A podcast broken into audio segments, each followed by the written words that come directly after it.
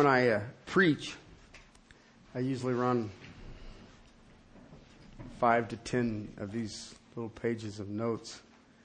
Um, last week, I finished up at two minutes after 12. Not one person commented on that, so today I have 20 pages of notes. Don't give me an attaboy. You'll pay. So, just kidding.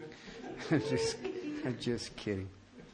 Would you please turn with me to 2 Corinthians chapter 2? We are looking at verses 5 through 11. Today we will focus on verse 7. We will pray and then we will read the word of the Lord and ask Him to instruct us on the awesome wonder of this text. Father, set our hearts to you now. That uh, as we just sang, open our eyes that we may see Jesus. May we look full into his face. Father, please open our hearts, cleanse us of any unforgiveness that we have. And Father, uh, any of those that we would need to forgive, let it be the passion of our soul. And Father, as we looked last week to see the heart of our saving God, that it is a heart of love and of forgiveness. And Father, it eagerly awaits to receive those who love and forgive and turn from their iniquity. Father, may we, who are called by your name this day, understand that we, in the essence of our ministries, each of us possess the ministry of reconciliation. Help us, Lord. Help us to be faithful ministers to your glory and praise. Amen. Chapter 2, 2 Corinthians 5 through 11. But if any has caused sorrow, he has caused sorrow not to me, but in some degree, in order not to say too much to all of you. Sufficient for such a one is this punishment which was inflicted by the majority. So that on the contrary, you should rather forgive and comfort him. Otherwise, such a one might be overwhelmed by excessive sorrow. Wherefore, I urge you to reaffirm your love for him. For to this end also I wrote, so that I might put you to the test, whether you are obedient in all things. But one whom you forgive anything, I forgive also. For indeed, what I have forgiven, if I have forgiven anything, I did it for your sakes in the presence of Christ, so that no advantage would be taken of us by Satan. For he, we are not ignorant of his schemes. Um, this text is basically an illustration of Christ's likeness. However you want to cut it, you know. I, I hear people say, well, walk as Christ, wear the fruit of the Spirit, do this, that, and the other. But if you're really honest with yourself, Christ's likeness was basically noted for one thing and one thing only forgiveness. I mean, uh, you know, it was weird that I was talked about that church that does not have a mechanism for restoration. And I thought, how in the world do you call yourself a church? I mean, if there's any mechanism for restoration, it should exist in the body of Christ. I mean, I, didn't think you needed to be a theologian to grab a hold of that, but evidently, um, and and and when I look at this, and we last week we looked at the heart of God, and and the heart of God is love, but in that love is forgiveness. All right, and and one of the things that I do see in the that is a, a problem in the body of Christ today is a lack of forgiveness. Uh, it's, I shared with you last week that in, in the ministry, there is a binding and a loosening. And those people who have a, a, firm grasp on the Word of God are oh so exceptional at binding. But for whatever reason, we have missed the loosening. Because the, the Hebrew mindset was that when a person is in unrepentant sin, then they are bound by their sin. And whatever you bind on earth, it is bound in heaven. All right? But it also says, whatever you loosen on earth is loosened in heaven. And if you really think about it, Jesus came here for what reason? To loosen us. Okay? And yet we want to go and bind them.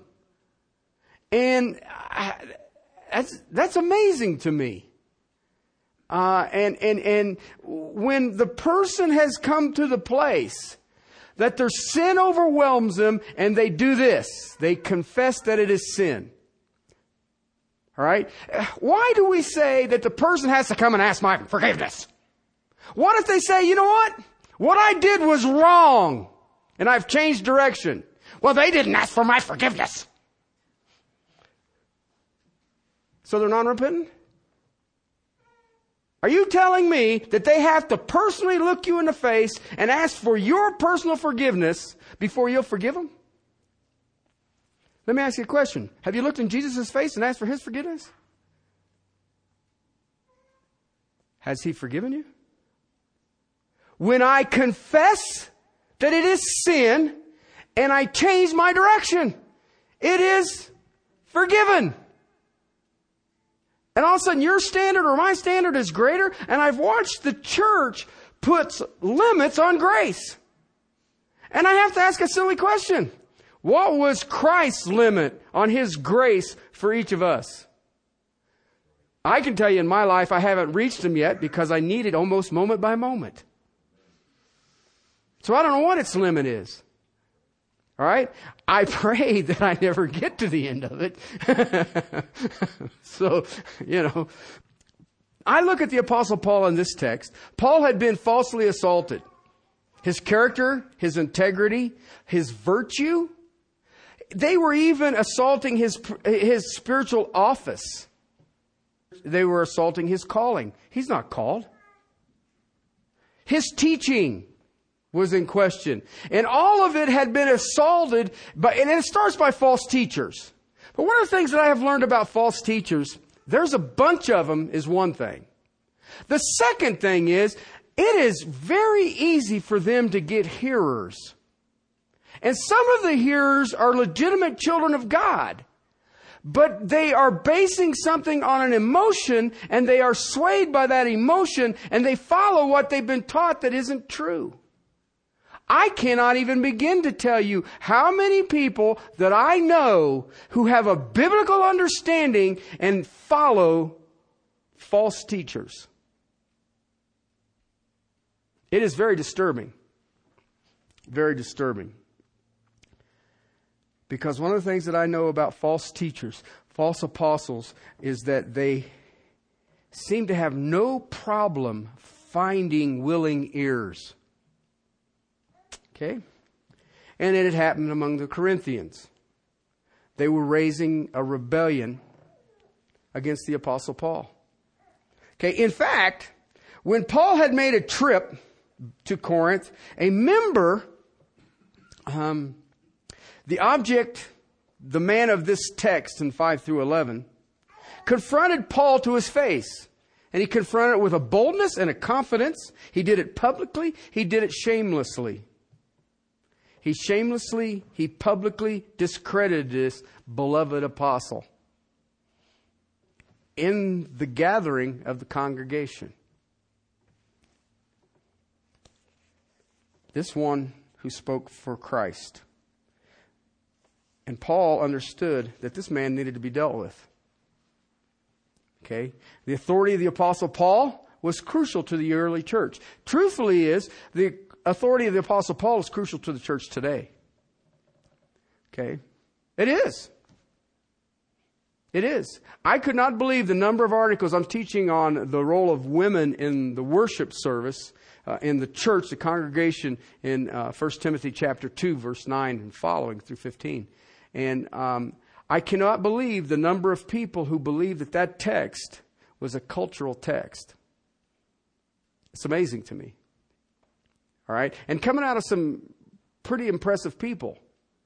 but they believed it was cultural and it was a bias on the apostle Paul. You know what you just said? Paul can't be trusted. All right? Now, dude, we're going to do that. We can thin this Bible out. I mean, I can, we can, we can get it back to the one that Eve couldn't memorize. You know? And all of a sudden you start saying, well, wait a minute. And, you know, but if you want to cause a controversy, think about it. Teach on what the role of a woman is in the church today. Duck, but teach it. Now I've done it, but I always wear Kevlar. I'm just not stupid. and then I usually sell my car, my truck, and buy something that nobody knows I drive. That's not me. See, see, we know we know how to do this. You know, I, I, I understand this. This is I, I'm not new in this job. Even today, okay, as I look at it in the church in Corinth, I understand, you know, the canon of the New Testament is not complete. And if people lost confidence in the apostle who spoke the word of God by revelation, then we would have no source for truth. Okay?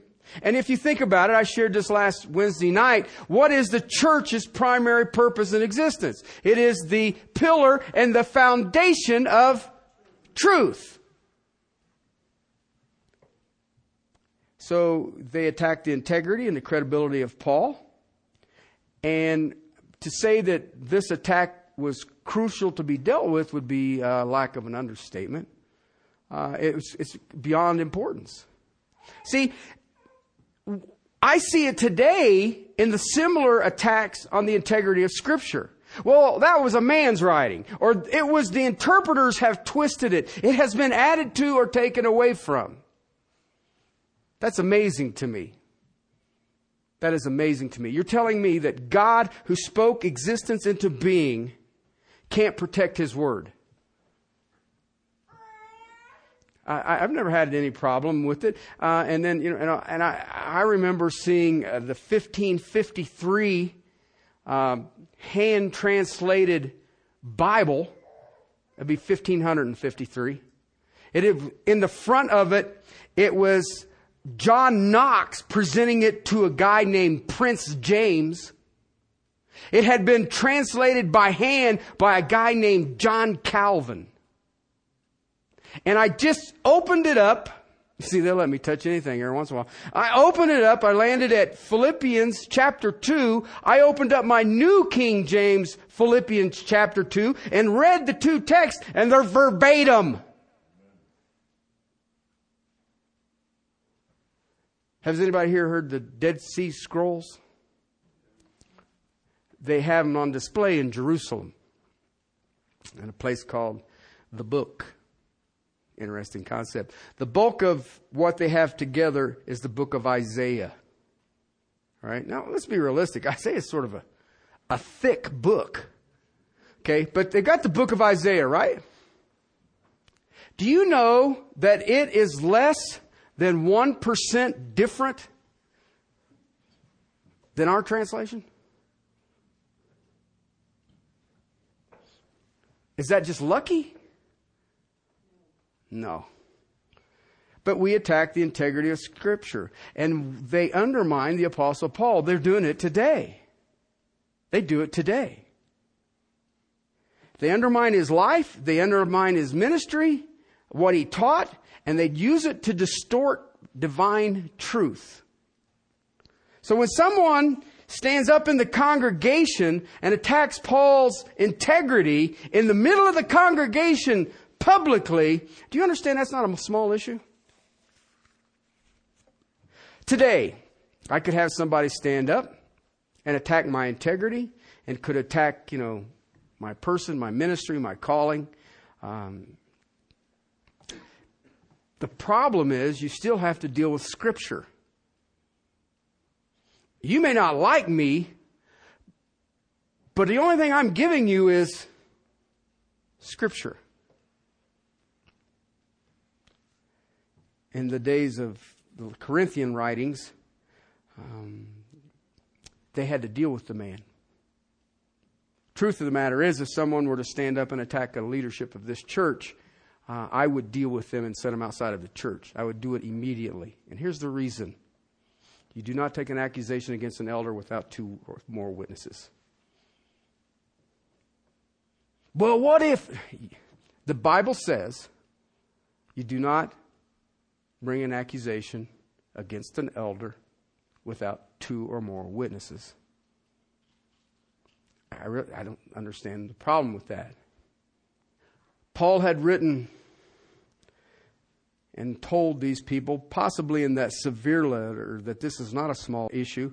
Uh, if he did go back to the church in between First and Second Corinthians and the severe letter, um, I know that before he left, he would have told the believers in the Corinthian church to deal with this man. They needed to confront this man. They needed to call this man to repentance. See, one of the things that I, I think is missing that when we want to point out somebody else's sin and tell them that what they're doing is a sin, we never do it with the mindset of restoration. We're doing it because we think that we're smarter than you are. Or I've read my Bible, or I've memorized my Bible, or I've done this, or I've done that. I've already told the people, and they know it, and I still stand by it, that if you're willing to point out a person's sin, then you had better be willing to walk side by side with them until it is dealt with. If not, you will have to deal with me. And I'm a pleasant person. Well, I am. You guys are laughing like that's a joke. This was serious, and it was for the sake of the church. Well, what is amazing is they did. Now, we don't know if they did it between, we know it was between 1st and 2nd Corinthians, but we don't know if it was done at the time of Paul personally saying, you have to do this, or the severe letter. All right? But we do know that by the time they got through the severe letter and T- Titus came back with a report, that the man had repented. He had asked for forgiveness. He had sought forgiveness. And the man had been confronted. Okay. He had been disciplined. He had repented. And that's why Paul writes 5 through 11. Okay. Now that we have done this formal public confrontation, it's time to forgive. The man's repentance is enough. All right? He's basing this on the information he receives from Titus. Paul urges the discipline to stop and restore the person, this man, fully back to the congregation, back to the fellowship, back to the family. And that's what we're looking at here is seven blessings of forgiveness.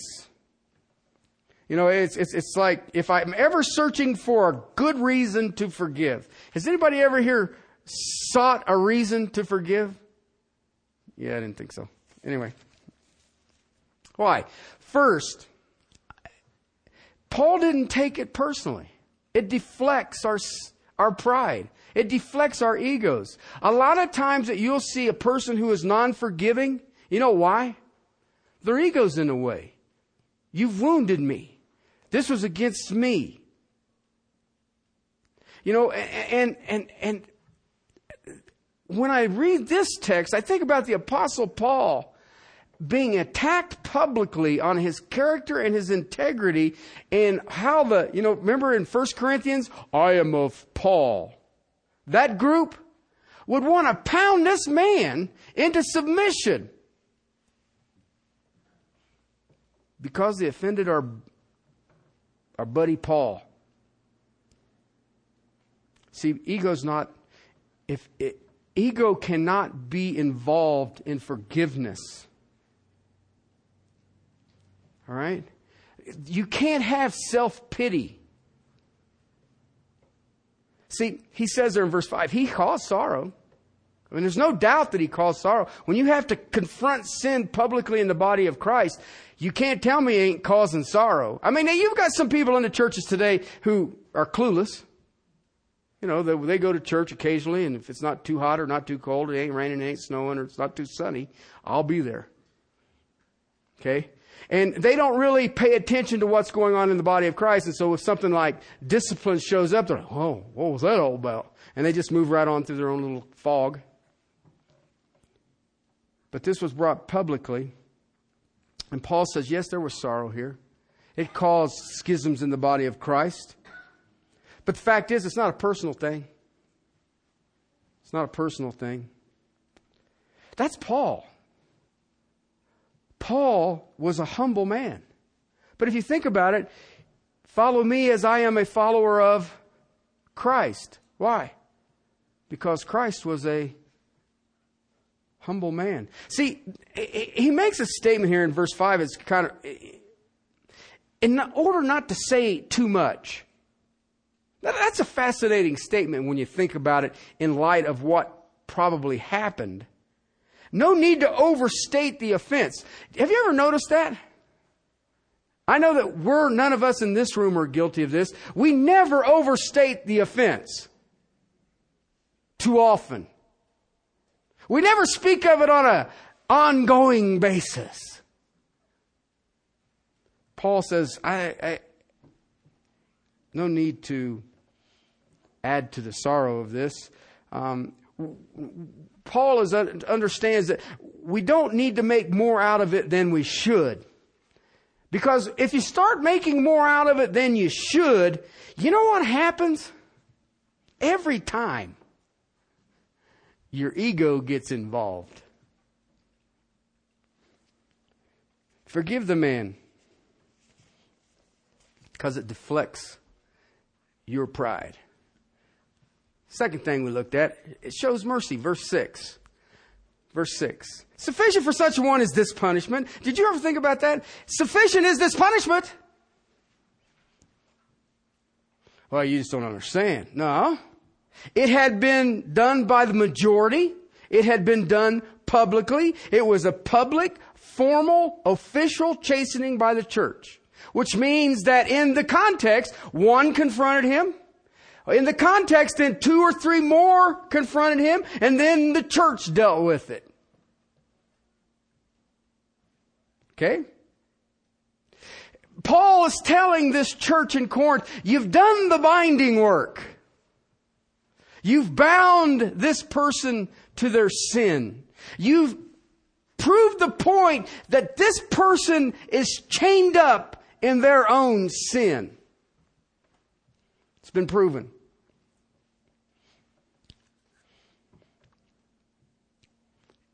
And the reason that we bind it to the person, do you understand the reason?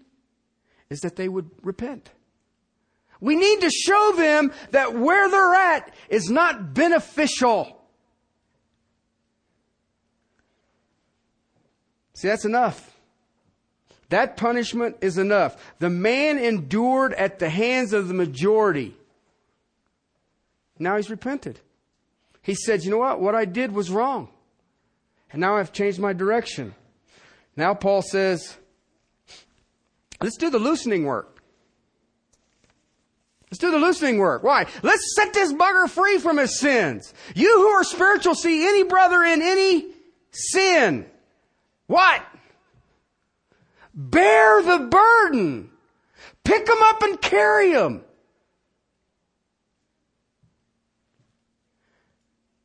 But you know what? In every congregation, every facet of the history of the church, you will always have those who want their pound of flesh. I don't think that was stringent enough. You know, the discipline was too short for the severity of the crime. He needs more. What he did was horrible. You know, I am of Paul. I'm, I'm, I'm just doing it to pre- protect my brother. See, what the Apostle Paul is basically thrown at us here is that the time issue is not a factor. He suffered enough. Repentance is an action. The repentance is the action of the confession. Now, give him what? Mercy. Now, we can sit and say, well, all right, I forgive him. Well, let me show you something here because I just want you to keep this in mind. Chapter 2 of James, verse 13 says this For judgment will be merciless to those who shows no mercy. Mercy triumphs over judgment. Judgment will not have mercy in it if you do not show mercy. Remember uh, Matthew 18? The guy who couldn't pay the, the king's debt and he wrote it off. Right? Remember the text we looked at a couple of weeks ago? Right? And then he went and found somebody owed him a handful of coins, throwed him in jail. And God, the, the Lord said what? I will send the tormentors after him and you will pay the full deserved penalty. See, chastening will come to the one who doesn't forgive. Okay, did you hear what I said? Chastening will come to the one who doesn't forgive. But wait a minute, they sinned against me. Yeah? But if you don't forgive, God's chastening will be upon you. Paul says it's enough. Once the man repents, that's enough. There's no more punishment. Now is the time for mercy. Okay, all of that is to bring everybody up to speed. Verse 7. Check it out. so that on the contrary, you should rather forgive and comfort him. Otherwise, such a one might be overwhelmed by excessive sorrow. Okay, he's already said there was some sorrow there. Okay. This is basically the implication is that forgiveness one of the blessings of forgiveness is that it restores joy. Okay? Paul says, on the contrary, on the contrary, apart from the sorrow, apart from the punishment, okay, forgive and comfort. See, it, uh, it removes overwhelming sorrow. See, when a person is bound in sin, at first, they think they're okay. Tell me I'm wrong. Everybody jumps into th- sin because they think, well, this is going to be a blast. And all of a sudden they realize they have become chained, overpowered by it. It steals their joy. It steals their purpose. It steals their heart's passions. And here they got it.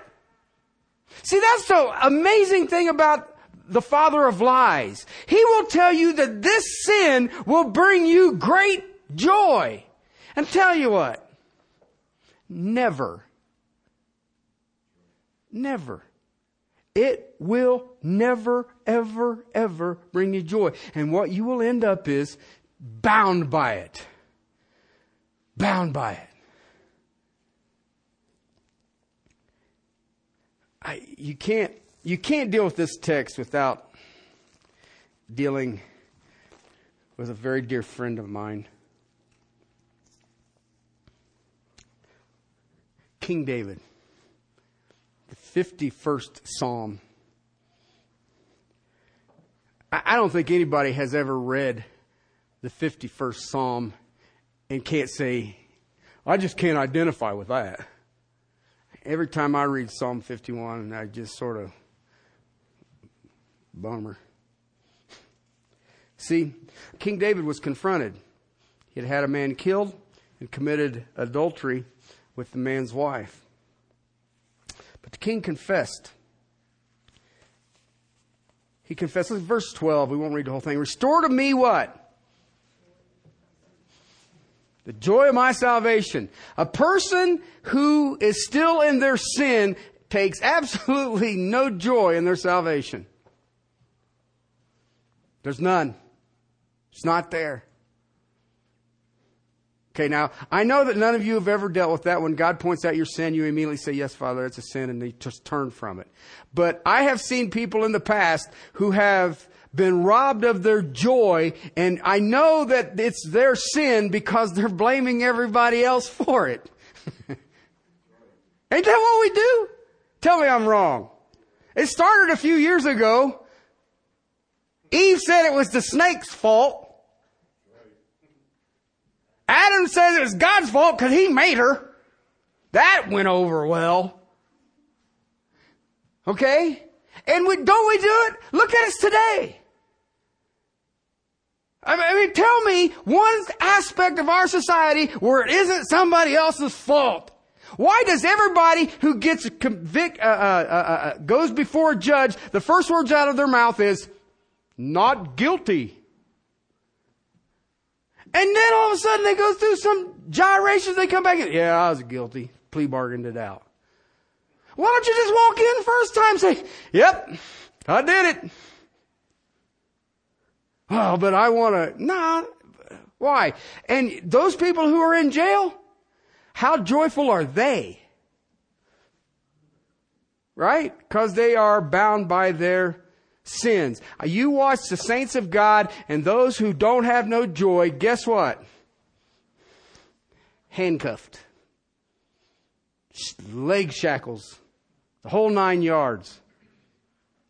Why? Sin is their master. King David here says, Hey, restore to me the joy of your salvation and sustain me with what? A willing spirit? Paul told Timothy that, you know what, Timothy? If someone comes against you, you pray that God brings them to repentance. We don't have the ability to even get our own repentance. Look what he says down in verse 14, though. Deliver me from blood guilt, guiltiness. That's, that's a murderer. Oh God, the God of my salvation, then my tongue will what? Joyfully sing to your righteousness. Oh Lord, open my lips that my mouth may declare your praises. Return to me the joy. Give me a psalm. Give me a song to sing. Open my lips. Give me back my joy. Restore my joy. The apostle Paul is saying, look, you should forgive him and comfort him so that he is not overwhelmed by excessive sorrow. It's amazing. Don't you think that's amazing? Put joy back in his life. Pain is enough to endure where he's at. The pain has brought him to repentance, and it is time now for the restoration of joy. Restore his joy. This person that the church has confronted by the majority, now we need to restore his joy. We should be eager to bring the joy. See, one of the things that I've noticed in the body of Christ is we are eager to bring the pain. We're not so eager to bring the joy. That is the heart of God, brothers and sisters. Let me take you a text, one of the my favorite texts about the person of God, actually. Um, it's a quote of Isaiah, but I'm going to take it out of uh, uh, um, Matthew's Gospel. Matthew chapter 12, verses 18 and following. Oops.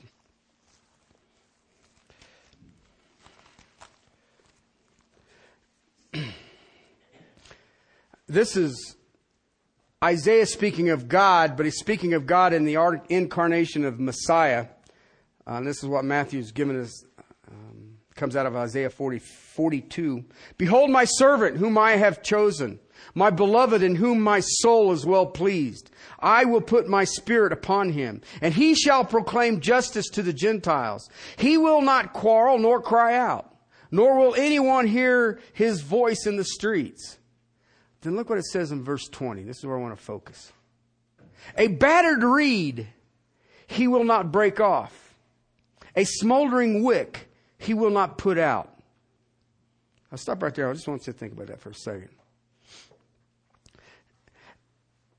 The shepherds used to, when they would go out and spend months at a time overseeing the, the, the, the uh, flocks, uh, it wasn't like they could tune in the radio or their satellite TV and get some entertainment. And what they would do is they would take these reeds, they would cut them off, and then they would put notches in them, and they would play music. I mean, they, they were on a very limited income, and, and, it wasn't like they could carry a lot. And so uh, they would make these reeds. And what happens is they would play these melodies off of these reeds as entertainment and as song. And as the saliva got through the reed, the reed would get limp and it would collapse and it would no longer be useful for playing music, and they would do what? Pitch them. And what he says here is Messiah will not do that. The prophet is telling us Messiah will never throw away, Messiah will never discard the little flute that doesn't play that perfect tune. See, that's the heart of God, brothers and sisters. God wants to restore the melody back to that flute, to that song. That's the heart of God. See, the heart of God is because He is love, and that love overwhelms His forgiveness, shows nothing but mercy. See, and, and then when you look at the one there, he says, the smoldering wick he will not put out. In, in the, the writing of the New Testament and the Old Testament, uh, is, is the lamps were a little bowl of oil. All right. And what you would do is take a, a waxen string and you would drop it down in that and then you light that string and it just burn off the oil. But what happens is that little wick gets crusty. And once it gets crusty and burnt, what they do is fish it out and throw it away. But God's heart says, I will cleanse that little wick. I will fan that little wick and I will bring light to that little wick again. God wants the joy of His people. That's what he's looking at. Look at some of the things that pastors do to their people. Bam, bam, bam, bam. And the people walk out there going, oh my God. And you're like, yeah, boy, I feel great. Okay. You to share the gospel? Never. I don't want to put anybody I know through that again.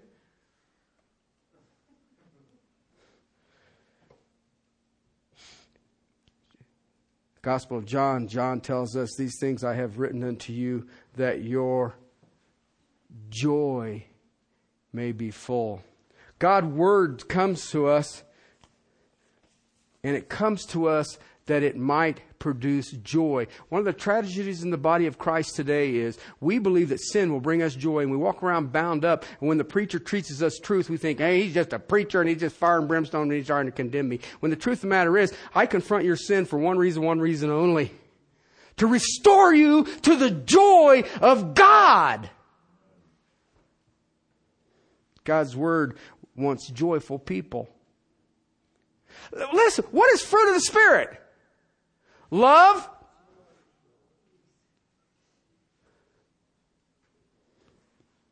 Paul's saying, look, man, guy suffered. He's been kicked out of the church. He was publicly, and the majority said, Yes, you have. And it brought such grief upon his heart that he has repented of it. He has confessed of it. Now it is time for joy. Bring back his joy. Contrary to the, see, he says, to the contrary, instead of increasing the punishment, since there's repentance, there's grief, it's clear, then there's only one course of action. A longing desire to offer loving forgiveness.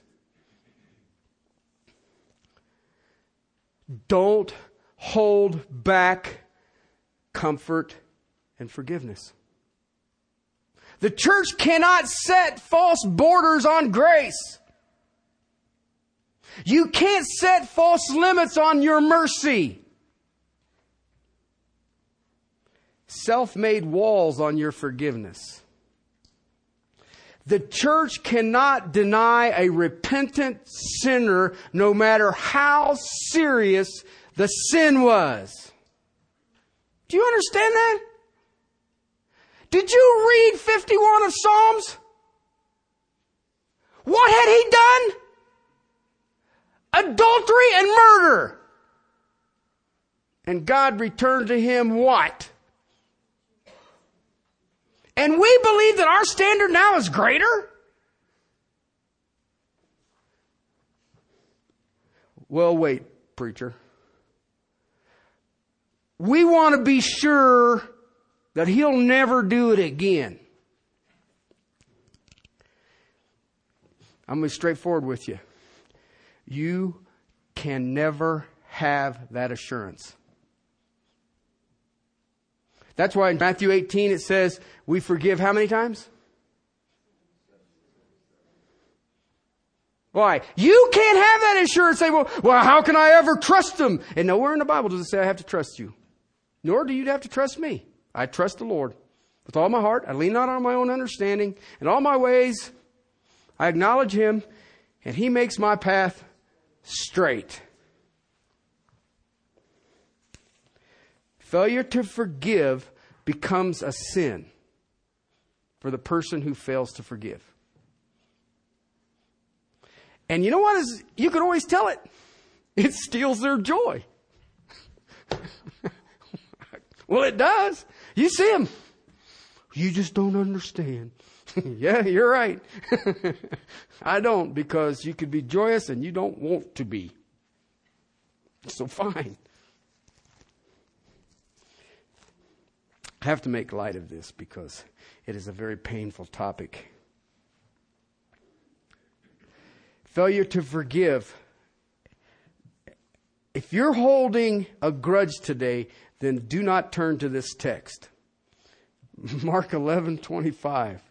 Whenever you stand praying, forgive if you have anything against anyone, so that your Father who is in heaven will also forgive your transgressions. If you fail to forgive, you are restricting God from forgiving you.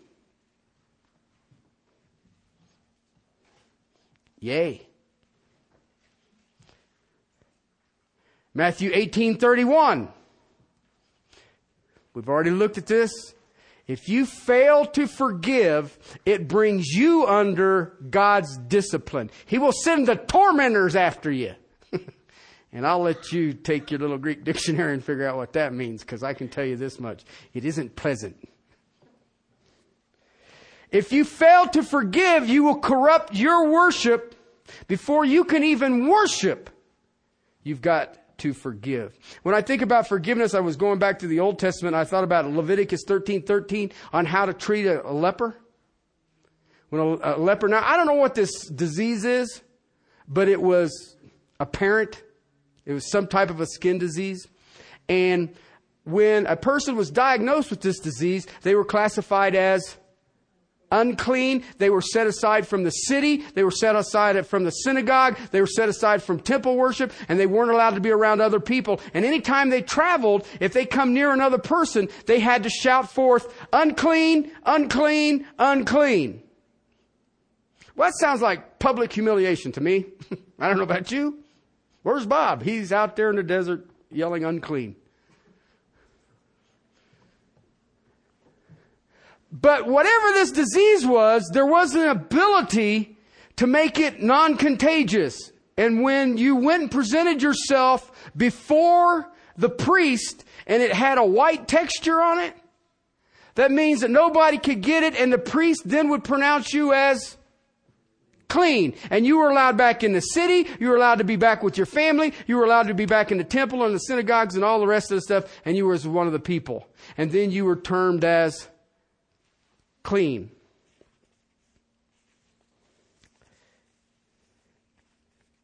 He is clean. He has confessed. He has changed his direction. Let him back into the family. Let him back into the community. And it is the only course of action that we have. To use Isaiah's term, he is white as snow. Forgive. Which means I don't ask for punishment no more. I have loosened. Don't stop there because it says comfort. Parakaleo. Comfort. I love that. It's a term used to speak of the Holy Spirit. It's the paraclete, like running shoes. This is parakaleo. This is a shoe. no. It literally means come alongside and strengthen. It's the Galatians chapter 6 text. Chapter 6, verse 1. Brethren, if anyone is caught in a trespass, you who are spiritual, do what? Restore such a one. That's parakaleto. Restore such a one. You do it in love. Why? Because love overwhelms me. You have changed your direction. Therefore now I'm overwhelmed with the forgiveness that is my heart and I am here to restore you, to bring you into the restoration, to come alongside, to build you up, to lift you up, to strengthen him. You help them now that they confess that what they did was a sin and they have changed their directions. Now you who are spiritual help them walk in obedience. That is parakaleo. It's good stuff, isn't it? Chapter 12 of Hebrews, verses 12 and 13. One of my favorites. This is dealing with God's chastening. Therefore, strengthen the hands of the weak and the knees of the feeble. Make straight the path of your feet, so that the limb that is lame may not be put out of joint, but rather be healed. See, you know, I hear people talk about I have a ministry, I have a music ministry, I have a whatever ministry. But you know what I don't ever hear anybody say? I have a ministry of restoration. And yet every single one of you have been called to a ministry of restoration. Restoration. Even those who have been chastened by the Lord will need nece- be necessary for you to be as a parakaleo, as a comforter, to come alongside and to strengthen them so they can walk in obedience, to walk with them. Now that there's repentance, bring them back. I remember reading uh, a Spurgeon quote, and he said, Should I fall? Please turn me over to the barkeeps and the harlot. They will be gentler with me. Unquote. Isn't it true? Isn't it true? This man's sorrow over his punishment, this man's sorrow over his rejection, we don't want him to be overwhelmed. Restore him again. The word overwhelmed there is an amazing word in the original language. Uh, it literally means to be swallowed up completely engulfed. It was used to speak of animals that would completely devour their prey. Okay, um, it, was used to speak of waves that would absolutely immerse somebody, and they'd always be gone. They'd be drowned, just overwhelmed. God's desire is not that someone be drowning in sorrow. God does not want someone to be overwhelmed in grief. God does not want someone to be overwhelmed in the grief of their sin. It's been confronted. Now, I want you to think about this because in, in this context that we're looking at, this is a public thing that had been brought before the church. But what about you do when you find somebody in a sin and it's just you and them? Do you understand it is not your responsibility to drown that person in that sin? It is your responsibility to cover that sin and then to be the parakaleo to encourage them to walk in obedience. But we have a tendency to say, well, I confronted him, let's go get us some witnesses.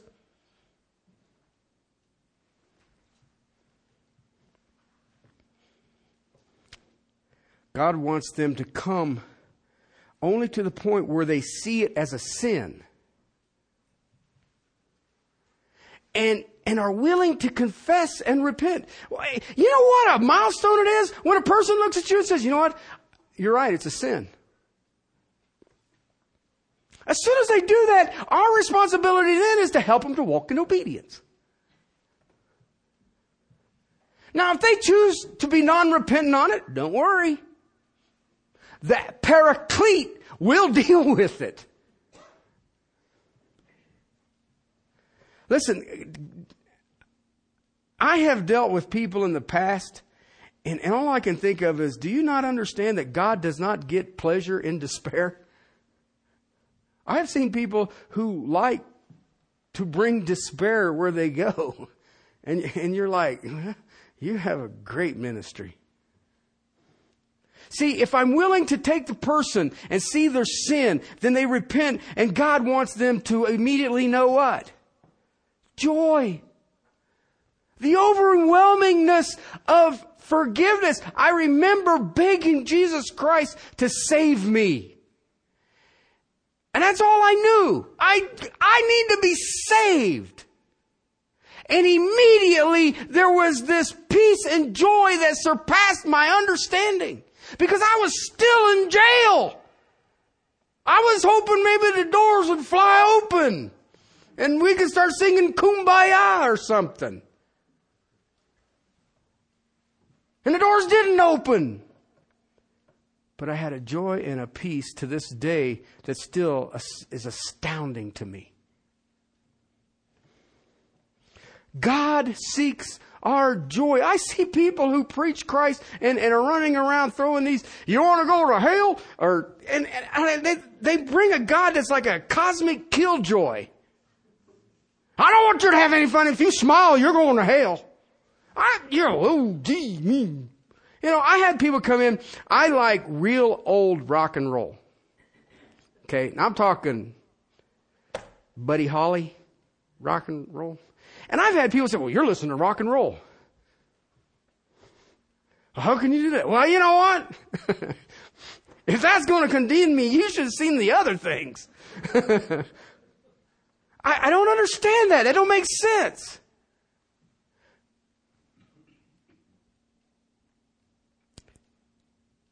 God is not running around, nor does He want you to run around trying to destroy everyone's happiness.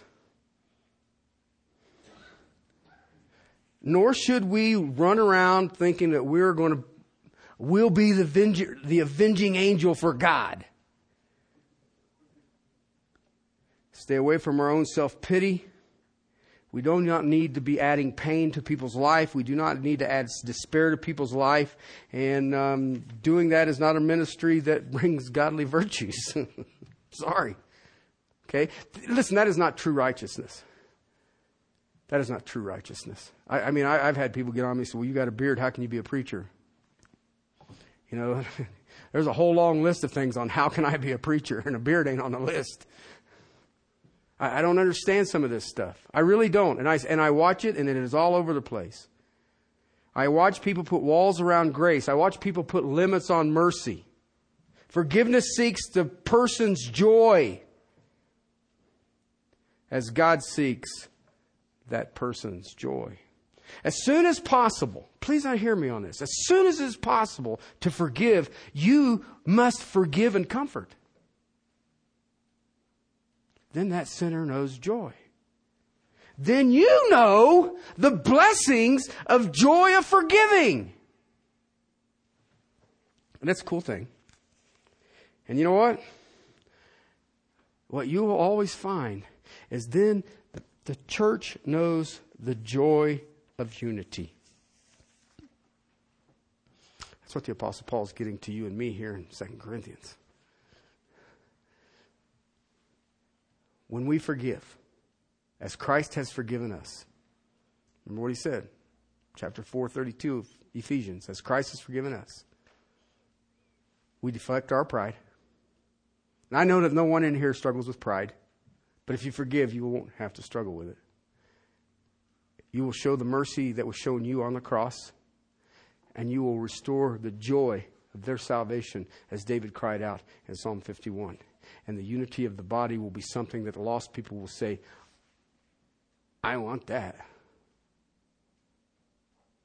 And it begins with each and every one of us. Let's pray. Father, thank you for your word. Thank you for my brother Paul. Thank you for King David. And uh, wow, Lord. Uh, Father, we, he who says he's without sin calls you a liar. And yet, Father, we are to walk in a ministry of reconciliation and restoration. God, beginning with me, I'm so thankful that you have forgiven me, that your grace is unbounding, and that your mercy overwhelms me. Father, may I never step outside of that understanding. And Father, may we who are called by your name understand the magnitude of our forgiveness. And Father, may we rest full weight and you will do exceedingly abundantly beyond what we can think or imagine in Christ and Christ alone. Thank you for the body of Christ. I thank you for your holy word. I thank you for your spirit. And I thank you that you have given us a ministry of parakaleo, that we literally can comfort one another in the deepest, darkest sins imaginable, we still can forgive and comfort. And I praise you and I thank you. And may we walk worthy of your calling in Christ and Christ alone. Amen.